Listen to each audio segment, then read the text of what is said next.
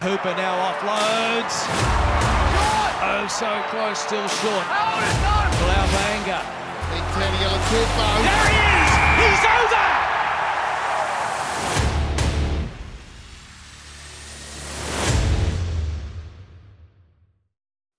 Hello and welcome to Pick and Drive Live. This is a live edition of our weekly podcast where we review and preview the big matches in Australian rugby. I'm your host, Ando, and with me tonight are regulars Mitch Hey. and Rev. G'day. Awesome. Well, this is a quick reminder as we begin the show to make sure that you hashtag get involved. We want to make sure that your questions, comments, and banter keep coming throughout the entirety of the show because what are we without our loyal and fun and engaged listeners? So, firstly, to start things off, massive shout out to Sheepy. As always, love your work, mate. Is everyone ready to watch Wallabies kick the Springboks on Sunday? And Hugh Tyndall replies, Yes, yes, I am.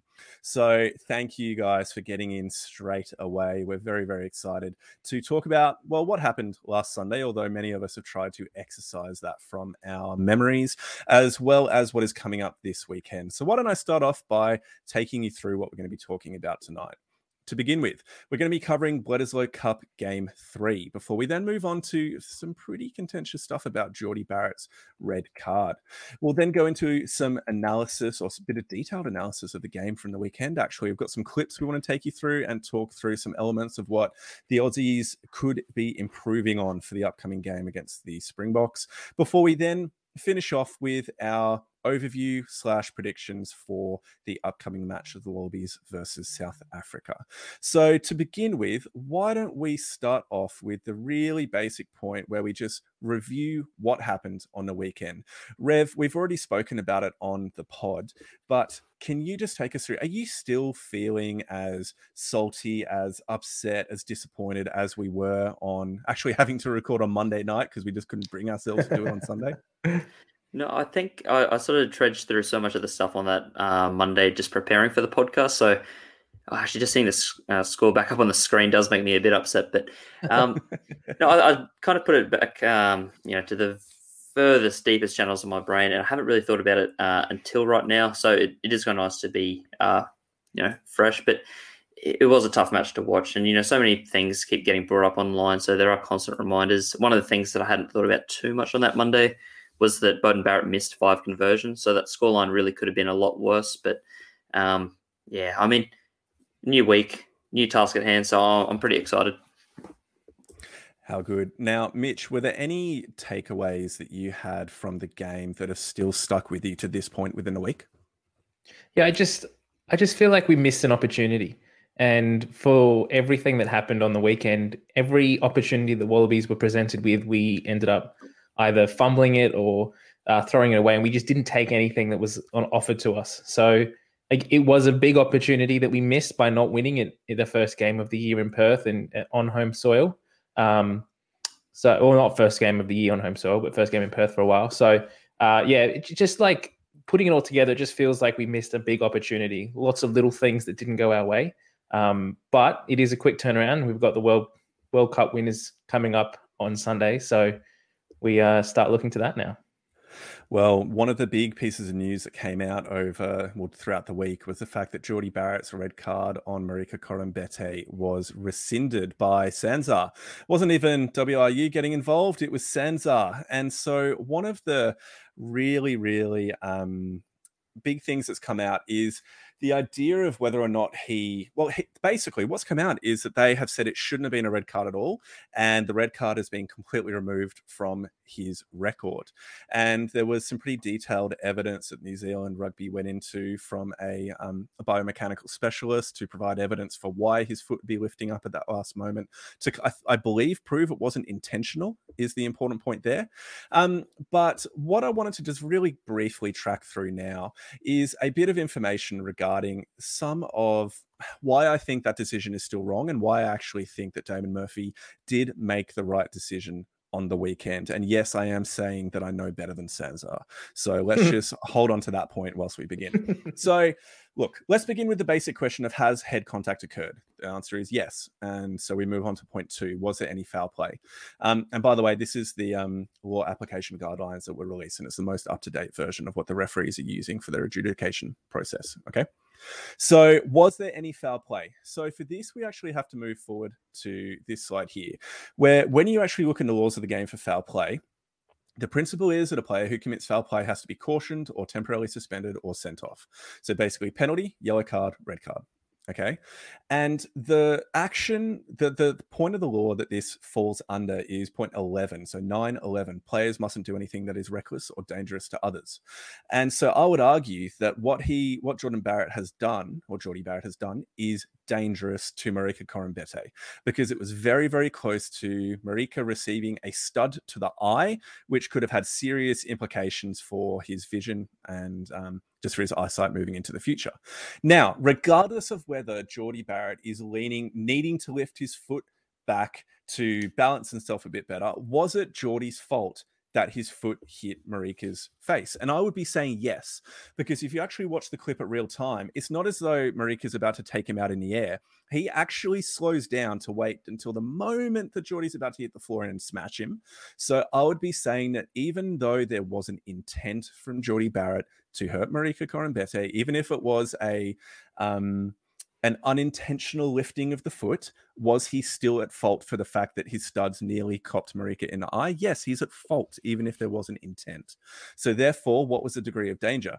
I would be arguing that it's high degree of danger, so therefore it's a red card because of the proximity to the eye and the force that it's coming at, because his whole body weight's coming down as well. And so then we move to the is there any mitigation? And mitigation considerations was there a change of the line of sight? No. Sudden significant drop of movement into Marika's face? No. A clear attempt to change height? No. Level of control? Not really. And the final point doesn't matter either. And so when we take all of those into account, I actually believe that there wasn't sufficient mitigation and the red card should have been upheld. And if anybody else needs further proof that I am right, because really this is what this is all about, boys, that I'm right. Um, Nigel Owens has done a piece as well uh, in his ref's corner where he has come to a similar conclusion. Uh, Rev, do you agree? Do you disagree? Have I gone through the framework appropriately? What do you think? I didn't um, pay any attention to what Nigel said, but hearing you say it now, I agree. Um, yes. No, look, I, I agreed uh, with the red card decision from the outset. I didn't really think it was contentious. Um, I think it, it was reckless, um, and there was enough sort of, I, I, guess there was enough clarity around it that I could see it as a red card, and that even in replays it looked like a red card. But I'm also happy that it's been dropped, just because I think it wasn't to that extent where he should be missing out games for it. It was a little bit all over the place. People are drawing um, a correlation to the elbow that has sort of sidelined Dane Haylett-Petty indefinitely, and how Jordie Barrett's a really dirty and um, consistently reckless player. I don't find that to be the case. I think um, David Murphy made the right call. Unfortunately, uh, World Rugby again have gone behind the backs of referees and sort of diminished their opinion. But at the end of the day, I think it's also come up with the best outcome for Jordie Barrett, uh, the All Blacks, and also probably just the game in general. And there's an interesting comment coming in here from Richard Norton Taylor. Sour much? I'd actually argue the opposite, mate. I'm not sour at all. Uh, I do think that the decision to completely rescind the red card is incorrect, but I'm actually happy that he's not having time off because I don't think it was intentional. And his actions immediately demonstrate, in my mind, that it wasn't intentional, which shouldn't factor in. But regardless, I don't think he meant it. Um, and so I do think he deserved a red card, but I'm happy that he didn't have any further consequences from it. Um, so Hugh Tyndall has jumped in. Intent is relevant. I don't agree with that, but that's the way it is. Should be a red and no further suspension. They scrubbed it so he has a clean record. That's the real conspiracy here. Uh, we'll stay away from conspiracies, but we agree with the first part particularly that it should have been a red with no further suspension. Um, I think the biggest we... before before yep, we move on, I just want to have something to say on this one. Before uh, I think the biggest issue we've got with this is now that uh, SANZAAR has or World Rugby and SANZAAR has now overturned the last three red cards that have been issued. And whether that's in test matches or in Super Rugby Trans Tasman, it's showing that, first of all, they're not, or it makes us think that the referees aren't following the guidelines that they've outlined. If they're saying that yes, you've given a red card, it's the wrong option. We've overturned it completely. Which now then they didn't mitigate it down. They didn't say it was a yellow card. It should have stuck with that. It should have been a penalty. They said he has nothing. They've overturned the red card completely. So we've seen that against Marika Koroibete. We've seen that against Lockie Swinton, and now we've seen it against Jordie Barrett.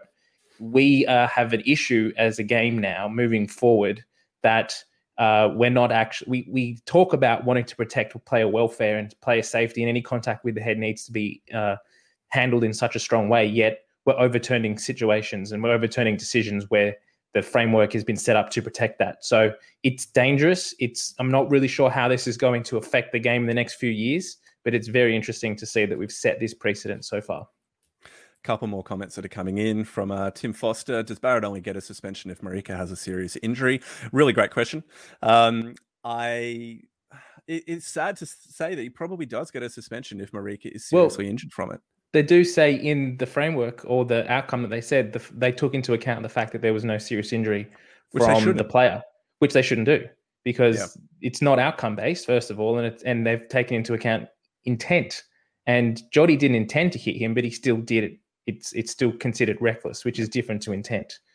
Another question that's come in: How doesn't this set a precedent that kicking out is fine? A very dangerous act, in my opinion. Uh, there have been some other examples of players that have kicked out that have received significant bans, both in southern and northern hemisphere games as well. Um, I remember the player was it a Hurricanes player that got Cam Clark? Highlanders. Highlanders. Highlanders, yeah. Um, Naboro? Cam Clark, yeah, yeah. And so he received a pretty lengthy suspension as well. It's happened in the US too. Sorry, it's happened in Europe as well. Um, so I I think this one because it's SANZAAR, it's been very well argued. I'm I don't I'm hoping this isn't going to be precedent. Um, mm. Now, finally, before we move on into our next section, where Rev's going to take us through some analysis, uh, have this random bloke Dave Chilton saying "drop bang." Just gets get in early, doesn't Go he? On, get gets in early. We don't want to gets in early negativity. Um, so, Rev, we're going to be moving through to some of the analysis, mate. Let's do it. We've got um a, a, few clips from the weekend that are worthwhile showing. So this will dig up some you know painful memories, I'm sure. Uh, I'll, I'll, start it off uh, with two players, one from the All Blacks and one from the Wallabies, and really the intent with this is just to try and showcase the difference between how we see space and how we capitalize on a break. So I might start with um, TJ Perenara's intercept of a Rob Valetini offload. We just want to get a bit of a look for how they. Sorry, it might be a little bit choppy, but you should be able to get it. Or is this a wrong clip for you, mate? Uh, no, I think this is coming up to the right bit. The time. Yeah, yeah it's coming up. Yeah. To come out. Yeah. Um, and this is good because it's showing sort of the build up to it. And one of the good things is this is off um, an attacking play. Uh, the Wallabies are in the All Blacks 22. It's all looking quite good. Um, they've been burned a little bit before because at this point they've already thrown that uh, intercept from Phillip. So they're trying not to be too um, wide with their passes. They are trying to do the nice tight ones uh, with the forwards. Now, as they spread across the field here, what happens is um, they're building up for a nice little break where they get some nice interplay between the forwards. Has that gone back to the start of the video? Yeah, I believe it has. Apologies. Okay. Want me to That's let right. me have a crack at it? You keep talking, Rev, and I'll have a go at it. In any case, um, even if the video doesn't come, the, the part that I'm sure we'll all remember is uh, Valetini offloads and TJ Perenara plucks it, you know, spectacularly makes a really good break. And the awesome thing that he does is he notices he's not going to be able to run around anyone. He can see that there's defenders in front of him, but he's got the spatial awareness to recognize that George Bridge is right on the other side of the field um, and has acres of space in front of him. So he puts in this perfectly weighted, perfectly placed kick, which Bridge, pick, uh, Bridge picks up and scores really effortlessly. And to me, I just thought, gee, that is a team that knows exactly where uh, all their players are. They've got such good vision of the field and they can just turn really attacking opportunities from the other team so into their own attacking opportunities. He uh, this next yes. one. So he comes to Another thing he gets now. it offload and just plucked perfectly. And it's this break. So he's got so many wallabies around. Look at that. There's five players in gold jerseys. Kicks off his left foot and sees George Bridge in space. And to me, that's that's beautiful. That's their second best try of the match. Um, it's just so well worked. And it's in the seventy second minute as well. And, and yeah, exactly. They should be run off their legs, but they've got players coming off the bench doing brilliant, um, dare I say, orgasmic things. And Ooh, what I think high praise. it is what's the next what's the next video you're after? Well, the and the next break. is the Banks break because I want to compare it to our own uh, similar opportunity where I think it might have been Scott Barrett uh, takes a hit up. Uh, we turn the ball over in contact, and I think, well, this is a great opportunity for the Wallabies. Look, Kerevi is running with it. He gets uh, fended in the offload away. Banks is in space. He's our fastest player, and Ioane's chasing him down, but Tate McDermott is in the perfect position. So that spot there, he's a few meters behind. He is ready for what should be a really straightforward midfield grubber. Doesn't need to be Yeah, that's perfectly Kellaway. accurate. That's Kellaway. Yep. Is that So it's Kellaway Kellaway on inside? his Sorry? inside. Yeah, it's Yeah, Kellaway. so just Ah, on the inside here, that's Kellaway. Um, Yeah. Sorry, Kellaway's inside of, and I just think that is, and again, it's what Kellaway does perfectly. It's how he scored that really nice try um, at the start of the year. Was he knows where to be, so he's not making the line breaks, but he's just prepared for the option. And twice you could just see he was fed up because Banks has made this perfect break. He just has to kick it anywhere in field, and he'll win the race to it. Um, much the same as how Alessio does that crossfield kick, and he is saying, "Well, no, just hands will do it." I don't know why he put it through. Yep. We've got smart players, but unfortunately, we just couldn't capitalize on breaks the same way New Zealand can. And that, to me, is one of our biggest things: is every mistake we make, New Zealand are on top of. Every mistake they make, we let them get away with it, and that will be the biggest thing to try and overcome uh, against the Springboks this week. So just bringing up a comment here from Dave Shilton again. Put it on the boot infield, agreed, and then bringing up your next comment, drop banks. So we may well get to that point later. All right. Yeah, so- so the, the next point that I believe we're going to move to now was something from Mitch in terms of the disallowed tries that happened during the game. Is that right, mate? Yeah. So I, my point's very similar to what Rev just went through. Um, I'll add it in. So this is Samu's try, or Samu's set up a disallowed try. So he breaks through the the center of the ruck here, ruck in hyphenations because technically it's been ruled as a ruck, but there was no players from New Zealand bound. So he breaks through, and very similar to what Mitch was just saying, or Rev was just saying in his last point is when our Wallabies players make space or make uh, a break, a line break, they don't seem to know what to do with the ball. Marika Koroibete is very, uh, ve- very keen to score points, and he's probably a little bit too eager to score points in this game, uh, ultimately leading to our two tries being disallowed. But Kerevi makes break, line break, which is brilliant, and it's coming. I've clicked play, so it's just lagging. Here we go. Yep offloads to Kerevi, uh, Koroibete, who's there, gets tackled short. But the thing I wanted to pull up, uh, it might cause a bit of an issue, but if you go back and look at that last frame, there's no Wallabies player within space for Koroibete to offload to. So he's done well because he's on Kerevi's hit when he makes the initial break. But once he makes that line break, there's no one in support. Now, when the All Blacks conversely make a line break, there's always two or three players there that are ready for offload, ready for someone to to keep the ball alive. Uh, and that's ultimately what ends up disallowed. Not that in itself, but we end up not getting a try allowed. Uh, so we go back. Let's skip forward a little bit. And so the other disallowed try, that was Koroibete going through the bottom of the maul as it's going over the line. Yeah, that's correct. Yep. Yep. So Okay. we had penalty here. Go to the line out. Executed perfectly. Execute a line out for Mm. once. That's good. yeah, It's a good And shift we to the go back of the line through- out as well. Koroibete gets the ball, sort of crawls on the ground and ends up getting over the line, which ever with said no try because he's double movement on the ground. The interesting one I wanted to go back and show in this one, if we can see it, uh, the internet being a little bit funny, but this is a set play. Now it's interesting that we don't go for just a regular maul try and just try and drive it over the the, the line. Koroibete is standing at the front of the, the line out when we throw that ball in, and he comes in and takes the ball completely. Now, I don't know specifically if this is a set play by the Wallabies or it's Marika Koroibete wanting to get on the board Mm. because Folau Fainga'a comes through like he always does and binds on the back of the maul, but he doesn't have the ball. Koroibete's actually got the ball ahead of him. Uh, so then the maul sort of stops or collapses and Koroibete goes to ground and then grubbers and sort of ski- shimmies over the line, uh, which is disallowed. But see, there's Folau Fainga'a standing at the back. Mm. At this play, he hasn't even actually committed to the to the maul, uh, where we normally see him come in and, and steal the ball and get that that strong position and drive over. So again, I don't know whether this is a, a situation of Koroibete wants to get involved and score the try and get his name on the on the score sheet, or it's a set play. Uh, but it's one of the only options we get in the game to to really go to our maul and, and be effective, and we butchered it. And then the worst thing, David Havili does the same thing for the All Blacks two minutes later.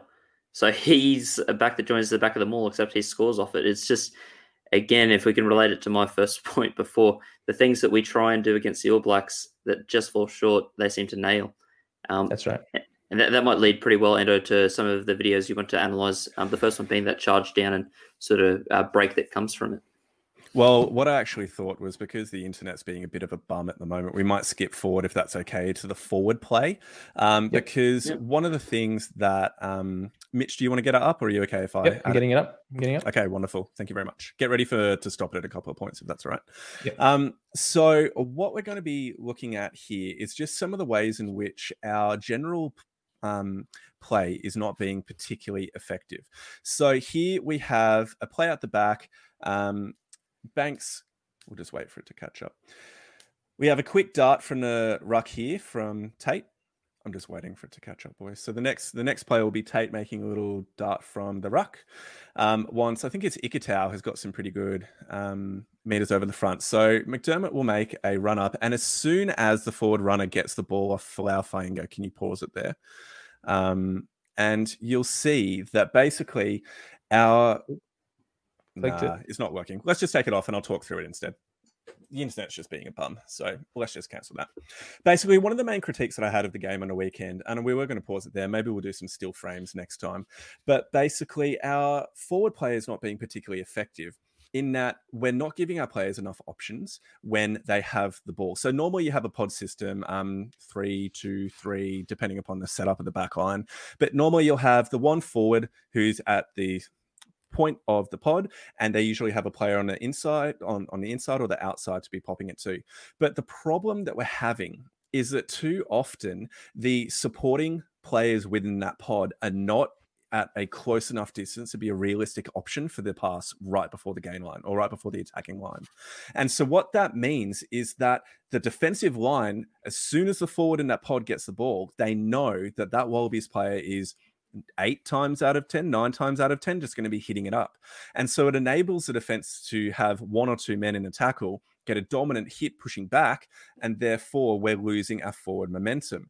And that's when you see, and there were going to be some good examples in that clip. I'm a bit annoyed it's not working, but that's when you see when they go for that play, that cut back play out the back of that forward pod, often to Kerevi within this game, the outer New Zealand defense is able to then push up because they're not having to retreat back because we've got the momentum from the previous hit up. And so it's frustrating because it's a simple thing. If you keep, well, maybe it's not so simple. I haven't played professional rugby, but if the forward runner is able to keep the ball in two hands until the last minute to at least provide the defense with multiple pictures, and if those support runners are closer in providing realistic passing options for them, it's making the defense choose. And Morgan Turinui used to always say that this is the bodies in motion idea. If you can paint multiple pictures in attack that the defense has to respond to, they're going to be less efficient within their defensive plays. And it's something that we're just not doing. And it's something that I believe is super simple to be addressing. And I actually think that with the weekend's match coming up against the Springboks, with the amazing speed of their umbrella defense out wide, basically cutting off any wide passing options, that actually this is going to have to be the way that we go moving forward into this match on Sunday because if we're trying to play wide, we're just we're just going to continually lose ground to the Springboks defense. Yeah. No, I think you absolutely nailed that, and that's especially as you mentioned that um, umbrella defense. This is going to be the first match Lukhanyo Am's played against the Wallabies, and he must just be licking his lips watching the same you know games we are because every time we seem to go wide, uh, we're just making a bit of a mess of it. And I think it's something that um, Alex North has just thrown in the chat as well. That is a nice little reference to that. Is as you said, Ando, um, as we get Tate around the ball and as he's around the ruck, we're not really making a massive use of the forwards uh, that we have available because we're not getting massive amounts of forwards making those massive um, hits in the ruck or trying to steal a turnover ball. But at the same time, we don't have those big runners that are options off the nine or even off the 10 further out wide. It seems to be really just maybe a hit up here or there, but otherwise give it to Kerevi. Um, So, assuming that he's named again this week, it's going to be very interesting to see how we adapt to that with the bigger bodies of that South African pack. Yeah, particularly this week, it seemed like we were more worried, particularly in our loose forwards, of setting up that screen or that, um, yeah, the screen uh, to then make it look like we're do- going for a pick and drive, but then throwing it out the back. And we did that so many times, it wasn't fooling anyone, and it was pretty obvious. So it was ineffectual in that we weren't actually taking the ball to the line, and then Kerevi just takes gets the ball at the back of the screen, and then hits the line, and the All Blacks just stand stand off and wait for him. Yeah, All that right, probably Mitch. covers a lot of our analysis. Do we want to get um, Mitch going through our ladder for the rugby championship, and we'll have a bit of a look at some of the fixtures over this weekend.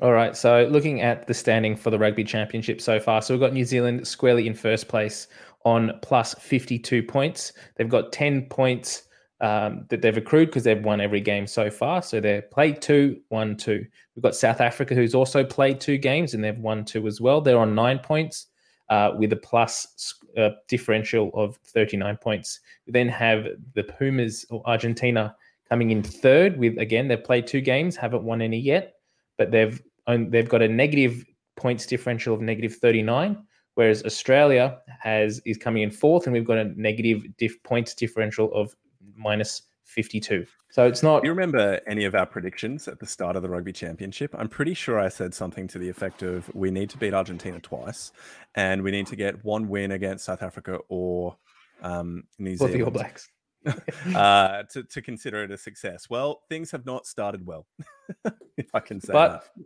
we we still we still could do that we still could do that it doesn't look likely but we still could do that Good comment here from Harry Dale. Where do we think our for and against will end up considering minus 52 as our worst ever? Yeah, this is going to be tough because I think we're going to have to be lower than that. I mean, I can't even if we beat uh, Argentina, I can't imagine a world in which we beat them by more than South Africa beat us. Uh, and 2018 was a pretty poor year for us. So if we go worse than negative 52, it's it'll be nearly impressive. How about that? It'll be um, statistically really significant. So that'll be impressive. I just feel like they'll be continuing the Waratahs tradition of having the worst year ever and breaking record after record for biggest defeats, mm-hmm. biggest losses, most consecutive losses, all that type of thing. If anything, I'll be kind of impressed and it will just add to the joy which has been 2021 for me. well let's let's keep things into perspective we did win our first series in however many years earlier this year against france i know a lot of people have wiped that from the memory so we're already sitting in a place that better than we have for a few other years so far and we have realistically only played new zealand so we haven't played south africa in how many years now how many has it been since we played Two. south africa two three years two. yeah. Yeah. Uh, and Argentina last year, we saw that they were a bit of a bogey team for us. We weren't able to really beat that deadlock, but hopefully, moving forward, we have some good players coming back. We need to be positive. So, looking forward to this weekend, we have the first double header. It is being played at Cbus Super Stadium on the Gold Coast, and all both of these games are being played on Sunday night. So, uh, not Saturday night, Sunday night, which I initially thought it was Saturday and then realized it was Sunday. So that's changed my whole plans for the weekend. but we've got New Zealand hosting Argentina at five o'clock or five past five on Sunday afternoon. And then South Africa hosting Australia in Australia, which is a weird thing to see. Uh, 8.05 p.m. kickoff in at Cbus Super Stadium on the Gold Coast. Rev, are you going to be heading down to those games?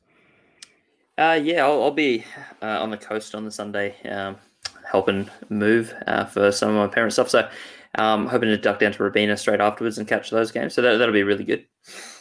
I'm so jealous. Three consecutive weekends of rugby, although one of them is in Townsville.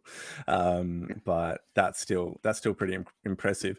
A, uh, We were we were sitting last year saying how good it was going to be that Sydney was going to host this festival of rugby, and unfortunately it didn't come to be. But now Queensland's taken it. Well done to Queensland. You're welcome, Queensland. You're welcome. so, from Conrad Mackindo, we need more teams in a rugby championship. Constantly running into the brick walls that are South Africa, New Zealand is impeding our development. Um, there's a big part of me that agrees with that and thinks that the inclusion of Japan and Fiji has got to be in the future, um, and hopefully the Hmm. near future. Um, Rev, what are you thinking is going to be the outcome of the New Zealand, or what are your initial thoughts for New Zealand versus Argentina? Um, I think the pressure's definitely on given Argentina got their first win ever last year. I think that really um, is such a massive, uh, I guess, duck to break for the uh, Argentinians. I also think it does mean that they're not going to come in with the same passion because that is a real big thing to try and want to beat. And now that they've got that, um, there isn't that same you know need to prove that wrong. Uh, and at the same time, New Zealand will probably also be a lot more wary because um, traditionally they've sort of been competitive for 60 minutes and then have been able to pull away from the Pumas. Um, so to me, I think New Zealand are going to you know win this one. I think the interesting thing is Argentina don't make the same amount of mistakes as Australia do. So while they may not be, um, you know, they're not at the same level as the All Blacks, they're also not going to give them the same amount of opportunities. So I think this actually might be the first uh, chance that New Zealand get this year to really try and test themselves against a team that is a bit more, um, not structured, but is a little bit more willing to keep offloads in tight and make sure that they're making decisions that actually benefit them and not the other team. So I'm, I'm very keen for this match, but I still think New Zealand probably get up by at least two scores. Mitch, are you of a similar persuasion? Yeah, I just don't see with the lead up and the way the All Blacks are going at the moment. I just don't see them being tripped up by this Argentinian side. Uh, no disrespect to Argentina at all, but they weren't that impressive in the first two rounds of the Rugby Champs against South Africa, and we did see that up against a side like South Africa, as Rev just mentioned, they didn't make as many mistakes as Australia did, but South Africa scored off a lot of their mistakes, and the few mistakes that they did make, they scored off. And the All Blacks, we know and we have seen, can do that tenfold. So Argentina pretty much need to be spotless and perfect to really push New Zealand because this team is is another level than it was last year. Um, the All Blacks, that is. So I don't see it going any other way, and I, I imagine it'd be quite a high score. So I'm probably saying All Blacks by 25. Big big. Hugh Tyndall is kind of of a similar persuasion as well. All Blacks should carve this weekend. Argentina were punished by the box on turnover mistakes, just like Australia. Unless they tighten up and play tight, it could be another drubbing. Yeah, uh, if you think, look at some of the passes that went to ground within the most recent match for the Argies, they were some of the key moments of the box are able to use to actually get some tries down rather than just applying the pressure and being ruthless with their penalty conversions like they had been previously. Uh, Mitch, do you want to take us through the Wallabies and South Africa game now? Yeah, so how. Sorry, I meant to um, say Rev. I apologize. I meant to say Rev there. I thought so. Rev, over to you, mate. Rev, you go. Um, so, luckily enough, the Springboks put out their team uh, quite a while ago. So, we've got a bit of a chance to sort of run the rule over them and see how they're shaping up this week. Um, and it'll be interesting to see how our team sort of stacks up when it eventually gets named. But uh, as you can see on the screen, if you're watching along, the Springboks have just named such a formidable pack. Like they've got experience throughout, and then their backs are so exciting. Going through 1 to 15, we've got Steven Kitshoff, uh, Bongi Mbonambi, and Frans Malherbe, which is just a heavy, awesome set piece uh, front row that's going to cause so much damage unless we really uh, hit the ground running. Eben Etzebeth and Jager in the locks, which is you know two of the best locks in the world, with a pretty all-star back row of Siya Kolisi, Franco Mostert, and Duane Vermeulen. Um, Mostert, I think a few people that might not follow the game as intently might think, oh, this is good. It's not Pieter-Steph du Toit, but really he's just as hard a worker. Like he does so much of the grunt work, and he's a really good like for like fix that um, blindside jersey for them, uh, given their different system. Through the back line, we've got Faf de Klerk and Andre Pollard. Um, a really established combo. Uh, de Klerk coming back, I think, for his first game in sort of uh, three or so matches, uh, missing out with injury. Uh, Damian de Allende and Lukhanyo Am in the centres, forming a really nice partnership despite Am's uh, relative inexperience. Makazole, Mapimpi, and Sbu Nkosi on the wing, filling in for Cheslin Kolbe, who's out injured, and then Willie le Roux at fullback. Um, we're seeing a really nice blend of sort of the Stormers front row and a few players that have played for Stormers uh, throughout the the back five, um, as well as a really heavy Sharks flavour to the back line as well. Uh, the interesting thing, they've got the 6 2 split, but more importantly, they've gone for three Lucies on the bench. Um, so between the bench of Malcolm Marx, Ox Nché, Vincent Koch, Marco van Staden, Kwagga Smith, Jasper Wiese, uh, Herschel Jantjies, and Damian Willemse, they've really gone for just a mobile pack. And I think a lot of that's to try and cover Duane Vermeulen, who's making his first uh, start since the uh, Rugby World Cup final, I believe. So plenty to go through. They're just such a massive side, aren't they? Like even with a couple of the changes that they brought on, their most inexperienced player had what forty nine caps to the name, something like that. Yeah, they're the least experienced forwards, Bongi and Mbonambi, who we would kill for for the Wallabies. Uh, and it's just further insult to injury when we see Malcolm Marx on the bench, who as well we would kill to have for in our team. So like, it, it's a massive, um, a massive gulf in experience between these two sides. And the box have been pretty humble to not mention it too much in a lot of the build up, but it really is going to be a big determining factor. Um, while we don't have the Wallabies team, we have also named our predicted team. So we've put the three best minds of Australian rugby together and have come up with something that looks pretty nice on the eyes. So for us, we're hoping to see the Brumbies uh, front row reinstated of Slipper, Fainga'a, and Alaalatoa, with Isaac Rodda promoted to start at lock and Matt Philip joining him in the locks. And then a return to old with Rob Valetini, Michael Hooper, and Harry Wilson in the back row. Uh, ideally, we see the Reds combination of Tate McDermott and James O'Connor reignited, with Hunter Paisami and Samu Kerevi in the centres, Marika Koroibete and Andrew Kellaway on the wings, and Reece Hodge at fullback. And really inadvertently, it does give a really nice blend of sort of Reds players and Rebels players making up the whole back line, which could work out quite well for cohesion given we've had a bit of chop and change. Uh, on the bench, we'd hope to see Brendan Paenga-Amosa come back from injury with Angus Bell and Taniela Latupo, Darcy Swain getting his spot at lock, uh, and Pete Samu, Nick White, Noah Lolesio adding a bit of Brumbies flavour off the bench with impact, as well as Geordie Petaia, who is hopefully the Mr. X Factor, if he can come on and deliver like he has um, previously, but perhaps not quite at test level. So very keen to see a team like this, uh, ideally exactly like this, but uh, hopefully a team like this come through uh, tomorrow when it gets named. Very importantly, we've got a quote comment here from uh, Steve Lenthal. What? No Quade at 10? Mitch, what say you? I think Quade was last week was Quade's week. Uh, potentially next week, depending on how we go this week. If we get absolutely pumped by the Springboks, James O'Connor's not ready, and Noah Lolesio is still playing as like he did last week.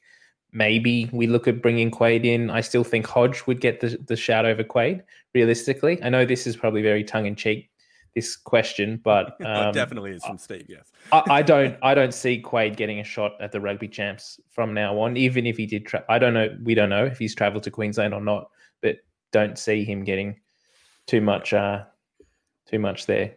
Uh, I want to. I'll Sorry, quickly th- throw this question because it has been, and that's what I was going to say. What? Why uh, did we select Tupou off the bench and not start him this week, guys? Um, for me, it is the case that Tupou has never impressed me as a starter for the Wallabies. He his best games from my memory, and someone's welcome to prove me wrong, but his best games from my memory have always come off the bench, and his most damaging moments have always been in the latter stages of the game. And so I personally think that when you've got two, two like very very highly regarded um, props like Alan Alaalatoa and Nella, I think that really is spoilt for choice. And there's no issue with starting Alan Alaalatoa when you can be bringing Nella on for his impact. I think that Nella's a bit more explosive. Um, and I'd personally be wanting to bring him on at like 40, 45 minutes um, maybe even do a halftime swap or something like that. I think that would be a great idea. I think that they've been leaving it a little bit late, around the 60th minute, to be bringing him on. I, I think he should be coming on earlier than that. But uh, personally, that's why I made that call. Rev, yourself? Uh, for me, I think, especially for this game, we're coming up against two of the best scrummaging props in the world. Um, Frans Malherbe eats other props for breakfast. Like he's ridiculously big. He's so good, he's so powerful in the scrum. Um, and Steven Kitshoff, who will be his opposite, is no worse. Like he's probably more renowned for his dynamic ball play, but really he can just take over from anyone. Like he's just um, replaced Beast, and really it's a miracle that Beast was able to keep him at bay because he's one of probably the best loose head prop in the world. Now the strength that I see for Tupou is that his running game is really impressive. He's pretty good in the scrum, but like we want him sort of off um, the nine or ten, making those big runs to me, that still has more impact when he's doing that against slightly tired bodies. So I want him coming on between the 45th and 50th minute. Um, you know, when the teams are a little bit jaded, you know, they've had the half time, but they're still, um, you know, dealing with the starting players. You see that 135 kilogram frame come in. Um, that makes a big difference. Completely agreed there. Now, I don't think there's anything particularly contentious. Maybe our 9 10 combination. Personally, I was a fan of bringing uh, Nick White back on into the starting line just because I think that the speed and accuracy of his passing may well be a little bit more beneficial. Um, it also wouldn't surprise me personally if we saw Hodge at 10 if O'Connor is still unavailable. So if O'Connor's unavailable, it wouldn't surprise me to see Hodge there and Banks still at 15, um, or Lolesio to keep his place because I think Rennie is building for the future and is willing to continue to back Lolesio because really there's no other out and out 10 in the squad right now. Um, there is one is other theory. it is a future option. there is one other theory that Christy Doran has released earlier this week that's been floating around that even if James O'Connor is fit, Dave Rennie still potentially might pick Lolesio at 10 to start with and bring James O'Connor in off the bench. Now, what do we think of that option? I assume that's bringing to ease him back in after his injury. Um, and if that's that's the reasoning, yeah, sure. If it's not, I'd prefer Jock to be starting and Lolesio to challenge the line a little bit more later in the game. Um, I personally agree with Sheepy. Bring on Will Harrison at ten. If only he was in a squad. He's trapped in a. He's trapped in. Um, New South Wales. The, the beaches somewhere. Yep. Yeah, and Steve Lengthall understandably asks he won't have played for 105, or Jock won't have played for 105 days. Happy for him to start or ease off in the bench. Rev. Uh, to me, if he's healthy and Rennie deems him, you know, good enough to be in the 23, then he has to start. Um, he's our best fly half, so to me, it's a no-brainer. Uh, if he's under any injury cloud, don't put him in the 23 at all. Um, to me, there's no world in which Jock comes off the bench uh, yeah. because he is our best player. So he's either starting at 10 or it's Lolesio at 10. And we've got, you know, versatile options like, you know, Hodge if he's not listed at fullback or um, Paisami or Ikitau, someone like that off the bench uh, in that place. Yeah, brilliant. Well, um, guys, we're running out of time. We're nearly up to our 45 minute cutoff point uh, where we all turn into pumpkins or from pumpkins. I'm not sure what it is. But either way, what we want to do is move into the final kind of our predictions for the result this weekend. So, asking you, our loyal listeners, what is your pick for the final result of Australia versus South Africa? So, could I please get you guys to type your res- results in, type your predictions in. But Mitch, to start with you, mate, what do you think Australia versus South Africa go? It's a little bit hard to say right now just because we don't know the team. There's a lot of variables that can sway my opinion. If James O'Connor's fit and ready, uh, whether we're going to have Banks back at fullback, bring Hodge somewhere in, I'm not sure what team we're going to get for Sunday. But at the same time, I really don't see we're going to need a massive improvement from the last few weeks to really challenge this Springbok side. And I just don't see that happening, unfortunately, with the players we currently have. So I'm going to go Springboks by 10. Springboks by 10. Okay. Rev? Uh, box by 18. Box by 18. Fair enough. Um, I'll split you and go box by 15. Uh, so, yeah, we're all pretty pretty solid that the box are going to be getting up. But now let's go through and see what other people are saying. So we got Hugh Tyndall that for this result is saying box by five, but he's also picked the All Blacks by 15. Uh, Harry Dale says South Africa 24, Australia 17. He's put the numbers to it. Well done. Like so what's that? That's by seven if my maths is correct. Uh, Brian Very Knight good. says the uh, Tahs are going to get up, so good on you, mate. They'll get up one day. Um, He's replying to the Will Harrison thing from before. no, he's not. He's saying the tile's gone up. Um, Harry Dale says his wife doesn't know and doesn't care. Mine too, mate. It's an eternal disappointment, but we move on, don't we? My we wife on. is South African, so we'll see how that goes. uh, Michael Gardner being overly hopeful, Australia by two. Argentina are going to upset the Kiwis and then Boks by 12. So, Matt from Boar Productions, that is a big call there. The Argentinians are going to get up. Uh, Zach Chen states Aussies by seven. Alex North, 33 to 24 um, to South Africa. And then Australia has got glimmers of hope, but will still lose painfully. Um, Tim Foster, South Africa by 15. Conrad McIndo, Australia by 15. Wow. Hey, good man. Yeah, get in. More dedicated than us. We're, we're all uh, on the box bandwagon. yeah, well, I'm not on a bandwagon. I'm just in a. He's picking with his heart. He's me yeah. last week. um, Brian Knight states, "You want me to crash my train with that comment?" um, and then he does say the box by 14. So it seems like the the loyal listeners are pushing forward with the box victory. And yes, Conrad, we have to believe. Whilst my head is saying that the box are going to get up, I will be cheering on the Wallabies loud and proud. So, ladies and gentlemen, thank you so much for your time tonight. It has been an absolute pleasure and a privilege to be here with you. We'll be having our normal pod as normal, either on Sunday night recording or Monday night recording, It'll have to be Monday night recording. Is. Monday night recording is then. Kickoff is 8.05 on a Sunday, I don't think, unless we're going live. It'll be Ooh, Sunday. knows, so probably, our, probably a Monday our night Tuesday morning, 6 o'clock. Tuesday morning, 6 a.m. Make sure that you get involved. It has been an absolute pleasure. Have a wonderful evening.